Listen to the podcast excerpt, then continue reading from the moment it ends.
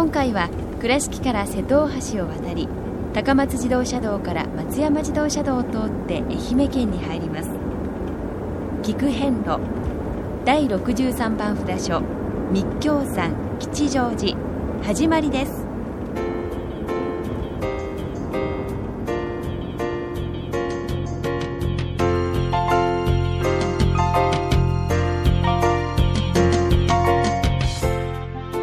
岐阜遍路、四国はちじゅうはちかしょをお坊さんのせんだちのもと一つずつお送りする番組です。出演は倉敷中島高蔵寺住職の天野光雄さん、落語家で矢掛町国生寺住職の桂米広さん、そして杉本京子さんです。この番組は仏壇仏具の法輪と J チョイス、高蔵寺、倉敷倉歯科以上各社の提供でお送りします。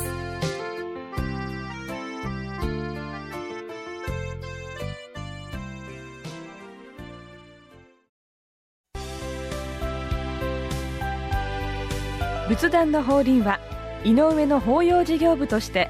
仏壇、墓地、墓石、ギフト商品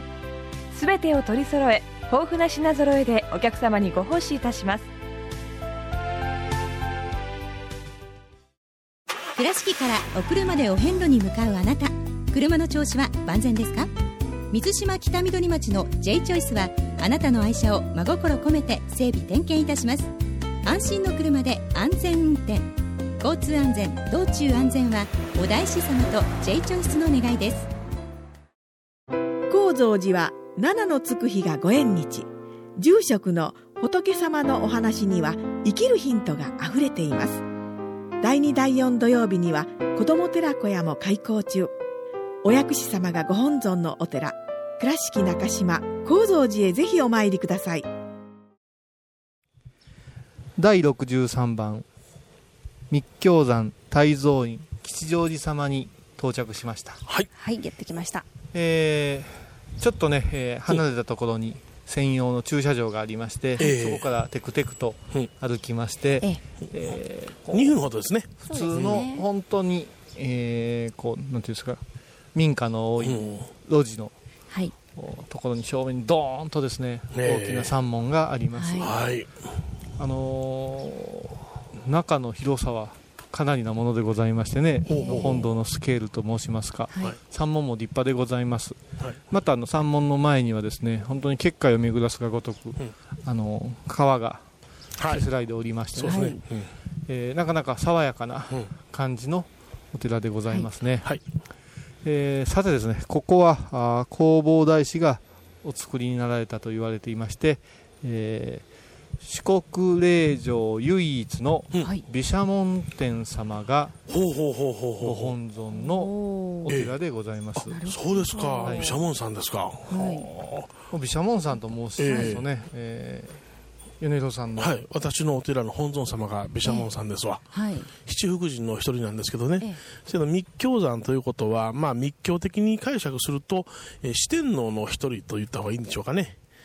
あのお釈迦様がお悟りを開かれたお山がありまして、十風泉って言うんですけどね、はい、そのお山を守る東西南北に、えー、あの軍神が、戦いの神がおられて、はい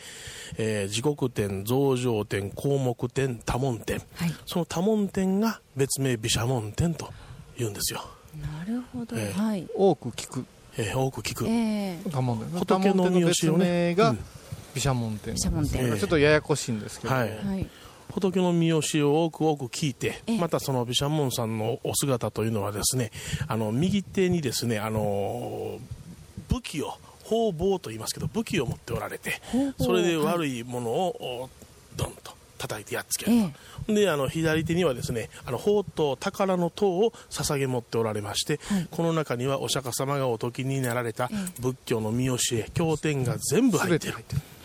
高く尊敬するという意味があって高く掲げられています、えーはい、それから、えー、と先ほど方々の方も、うん、あの棍棒のようなものであの装飾のなされた金の装飾のなされたものが、うんはい、あの美術的にはありますけども、えー、他いろいろ種類がありまして、うん、もしくはあの尺状のような三叉戟と言いましてね、三叉戟って長くこう伸びた棒の先が尖ってまして、はいはい、みっつに分かれてましたね。アルファベットのねあの H、はあはあ、H ね H あります、はいえー、H をこう重ねた感じの、うん、イメージ武器なんですけど、えー、そういう武器を持たれておって、えー、この辺りの天とつく勇ましい軍神、えー、仏様に仕えられている姿の方々は、うん、まず座っておられる姿はありません。ないです。もう立って勇ましくて、えー、もう威圧系ですね、えー、うわっていう感じで、で今日ここでねあの密教山っていよいよかなという気がしますね、はいはいはい、あのお大師様が開かれてお大師様が刻まれた本尊様がいらっしゃって、うん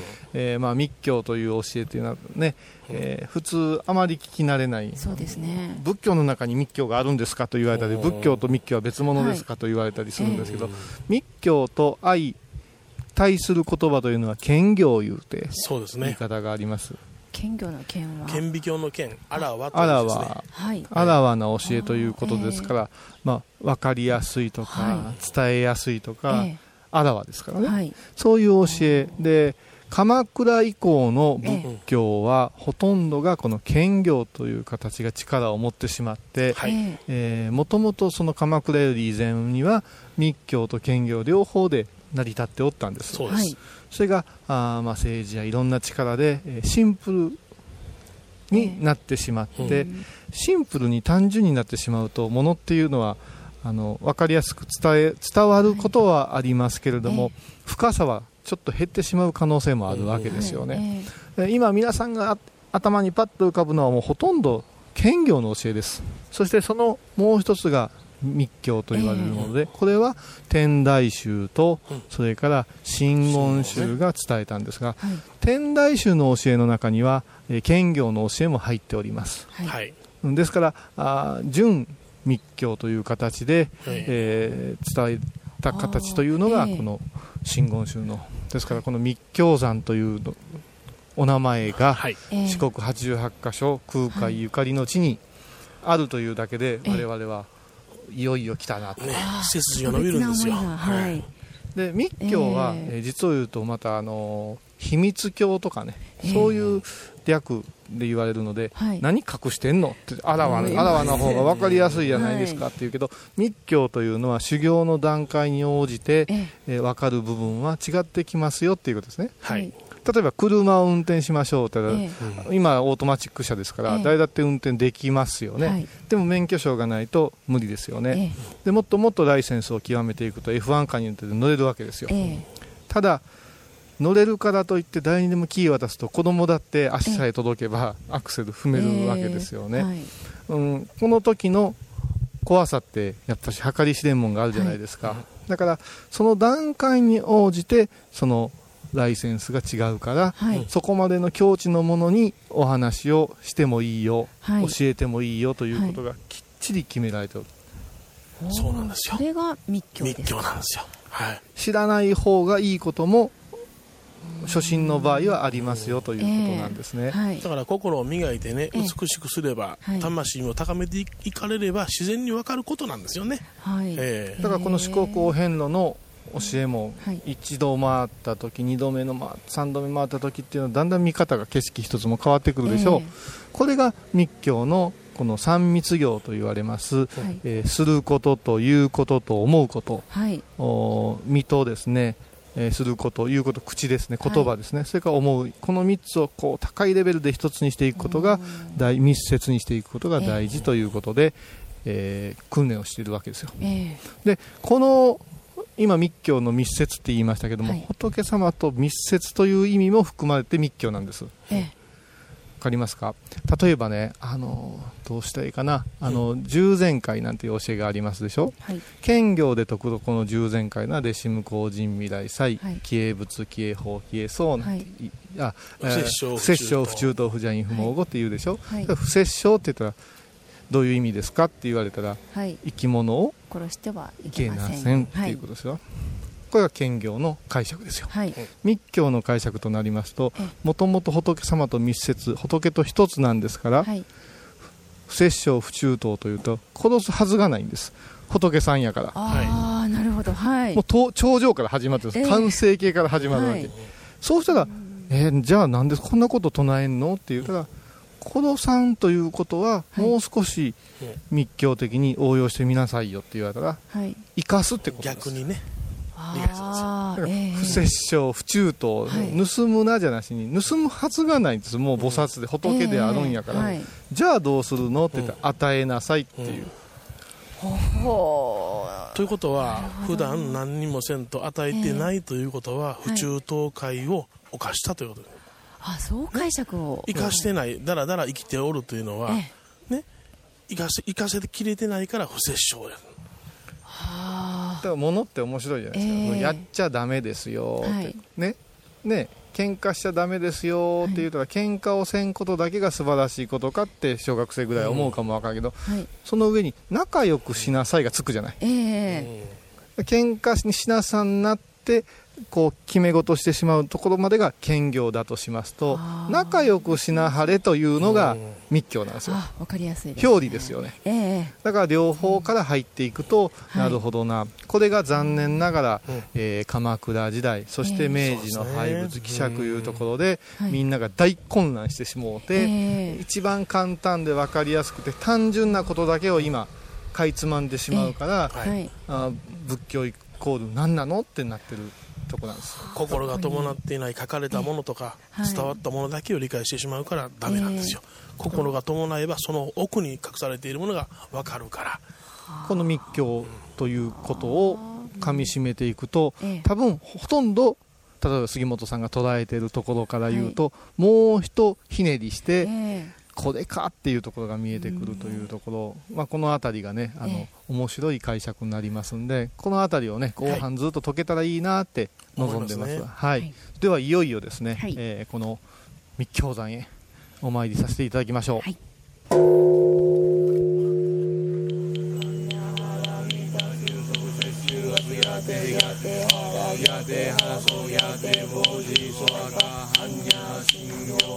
だいろくじゅうさんばん吉祥寺ご本尊毘沙門天様ご神言には、オンベイシラマンダヤソワカ、オンベイシラマンダヤソワカ、オンベイシラマンダヤソワカ、ナムダイシ返上金剛、ナムダイシ返上金剛。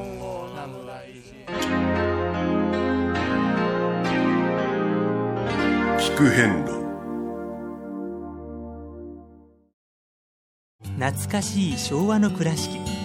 美観地区倉敷市本町虫文庫向かいの倉敷倉歯科では、昔懐かしい写真や蒸気機関車のモノクロ写真に出会えます。オリジナル絵はがきも各種品揃え、手紙を書くこともできる倉敷倉歯科でゆったりお過ごしください。仏壇の法輪は井上の法要事業部として、仏壇、墓地、墓石、ギフト商品すべてを取り揃え、豊富な品揃えでお客様にご奉仕いたします。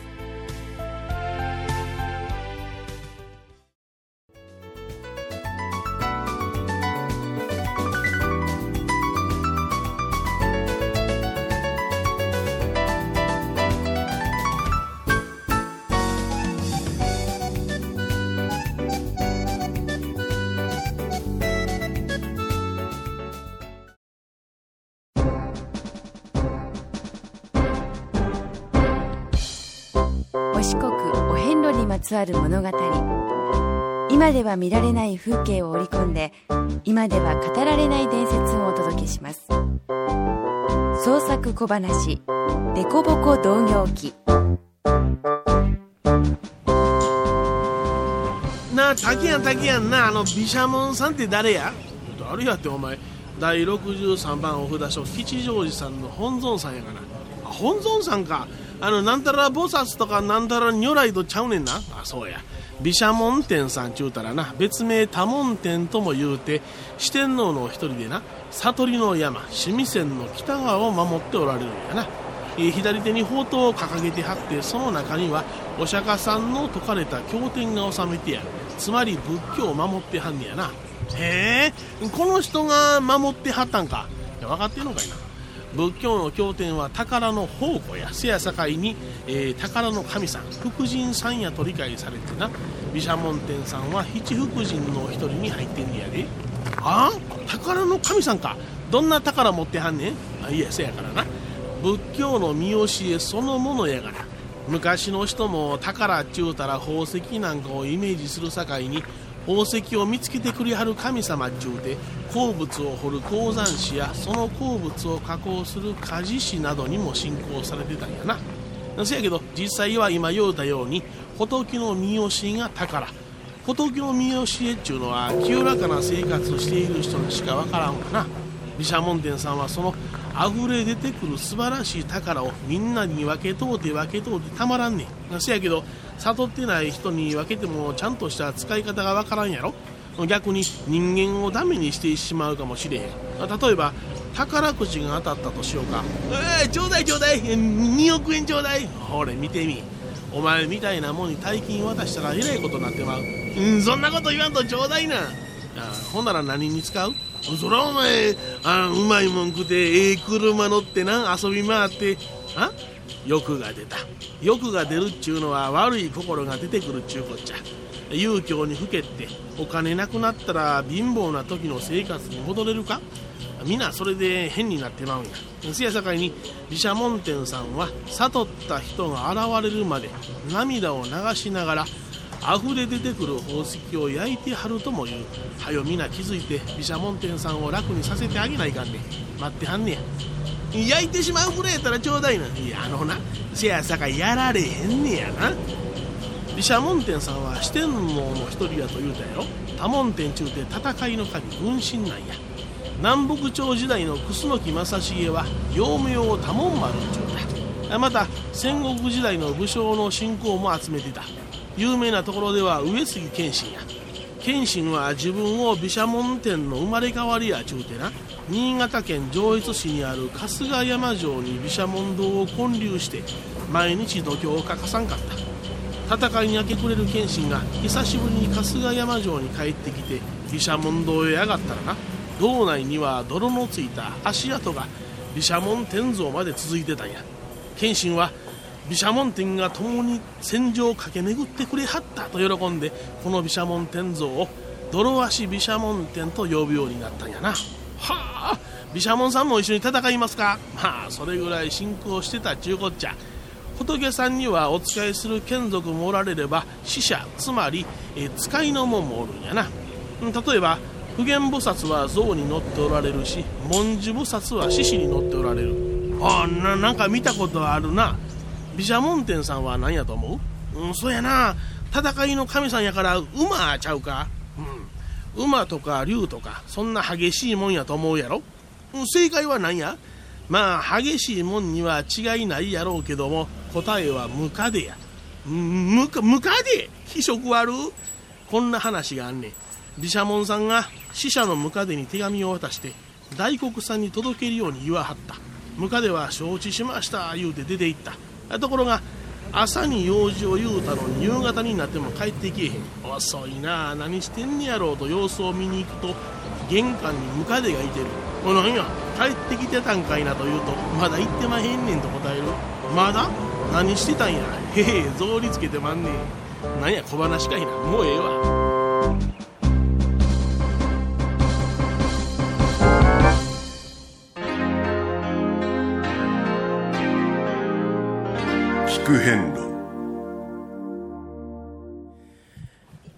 こちら吉祥寺様には常住石と名付けられた大石がありまして、直径さんじゅう、よんじゅっセンチの穴が開いているんですね。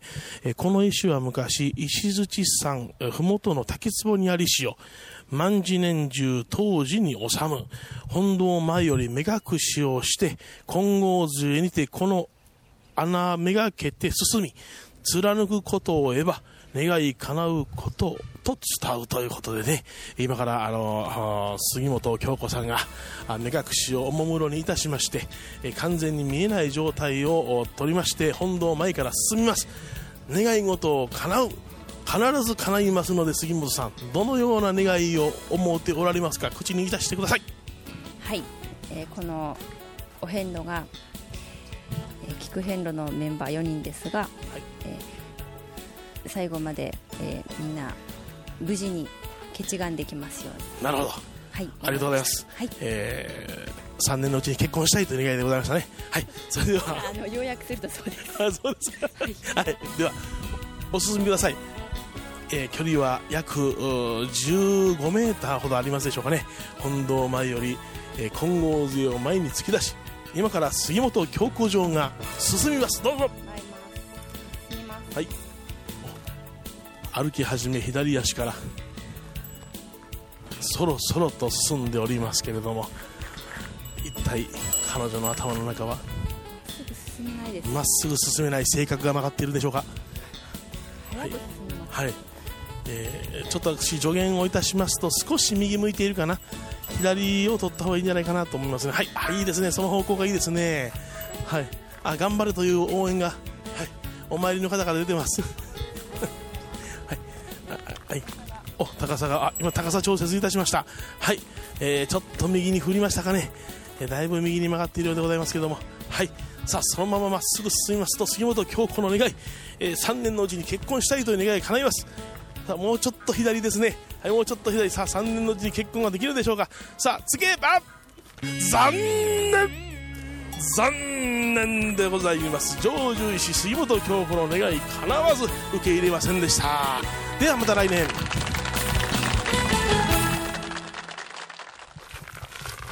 えー、こんな結末になりますか。あ、惜しかったですね。もうちょっとでした。そうですね。どうでした。あのーええ、イメージとしては、はい、この穴にも向かってまっすぐ進んでいくというイメージですが、えー、一番は歩く速度です。はい、あ、速度、ゆっくりすぎると、うん、まっすぐ歩けないことが分かります。意外とスススッともう直線に進む方が良かったかなと。迷いなくスススッと、いらんこと考えんと。いらないこと、邪念があったのか。邪念がありました。そうですか。はい、いや、邪念以前に、はいはい、こんなに楽しんでるお参りの人初めて見ました。手に汗握るお遍路です。すごい、ね、ものすごい見学の人足止めて応援してくださってバカじゃないかなあいつらはってな顔で見てましたけど、いやいやいや、これはぜひね、まあ、お参りされて、はい、皆さんも、まあ、逆にね、はい、これ通ってしもうて、ええ、願い事がそうですね、もうこのね、切迫してくると、うん、また逆にプレッシャーが、あ、そうかそうか、うん、通らなきゃよかったっていうかもわからんから、お気遣いありがとうございます。まあ、願い事にはい、応じて多分、はいはいはい、穴の方が動いてくれてるんやと思いますね。なるほどね。さすがおじゅっさん。穴が動きましたか。そうですとね。はい、あ、そう、そういうことにしておきましょう。はい、ジョイジョイ氏でございました。聞く遍路。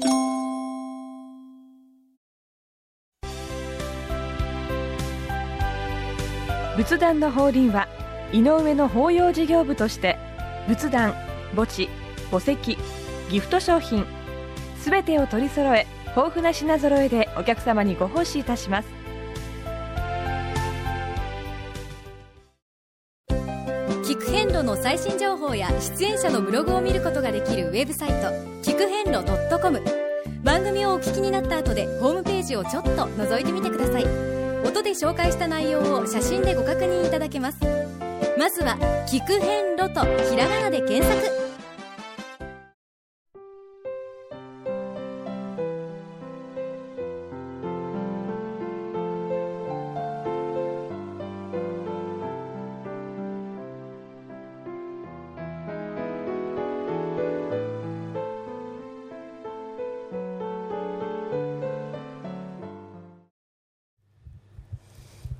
本堂、はい、お大師堂お参りを収めましてね、はい、えー、成就石も失敗しました。チャレンジしまして、はい、えー、いい経験ができましたけど、なんか心なしみんな元気がないんですけれども、えー、このね、はい、えー、吉祥とか吉祥とかいう名前っていうのは、うん、今地名にもありますよね。ほうほう、東京には吉祥寺っていう、あありますね。だから吉祥院さん、うん、吉祥寺さん、はい、そういうお寺の名前もたくさんありますね、はい、でこの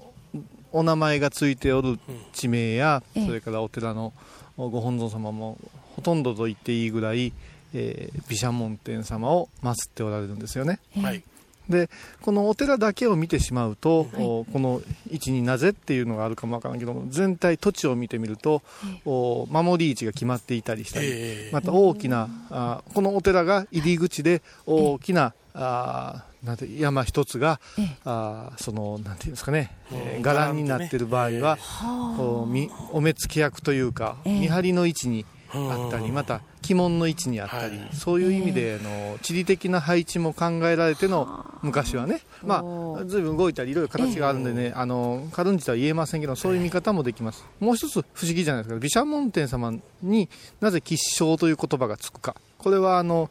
七難即滅という考え方があるんですね、うん、えー、ななつの災いを全て滅してしまいますよっていう、はい、ここまででいくと神様の世界にはたくさんあるんですが、はい、ここからですね七福即生いう言葉があるんですよ、はい、この悪いものをななつ抑えきて滅してしまったら、この そ, そこからですねいいもの福をななつ生まれさせて授けますよいうところが吉祥なんです、はい、なるほど。だからよくあの吉が授かりますように大吉もらえますようにってみんな祈るじゃないですか、えーはい、あれ飛んでこうポトって落ちてくるわけではなくて、うん、今あなたが持っておる難を変えて苦難を変えて福に転じますという発想です。あ、そうだったんですか。それが材料ですよ。そうですね。だから一番初めオープニングの不摂生とよく似てませんかですね、見方を、はい、そう。だから皆さんの欲や苦難、涙や痛みっていうのも全部、はい、福徳を得るための材料だという考え方を持ちましょうというのが密教の根本だと、はい、そう思っていただくと、またお参りの姿勢が、うん、こんな私はダメだじゃなしにね、はい、あダメだからこそ何かできることを見つけようっていうね、そういう前向きな気持ちになるんじゃないかなと思います、はい、さて次回はだいろくじゅうよんばん石鎚山前上寺様にお参りいたします、はい、この吉祥寺様からは さんてんにキロ、歩くとごじゅっぷん、車でじゅうごふんの道のりです。次回はだいろくじゅうよんばん前上寺様にお参りいたしましょう。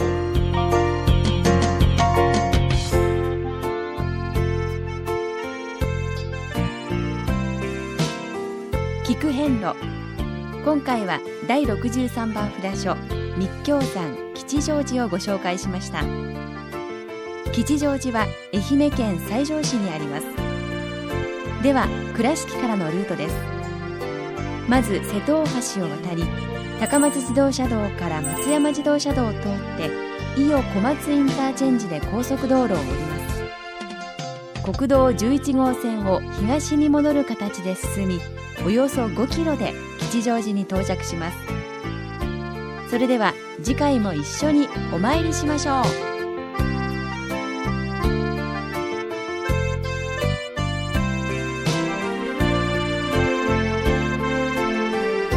この番組は仏壇仏具の法輪と J チョイス、高蔵寺、倉敷倉歯科以上各社の提供でお送りしました。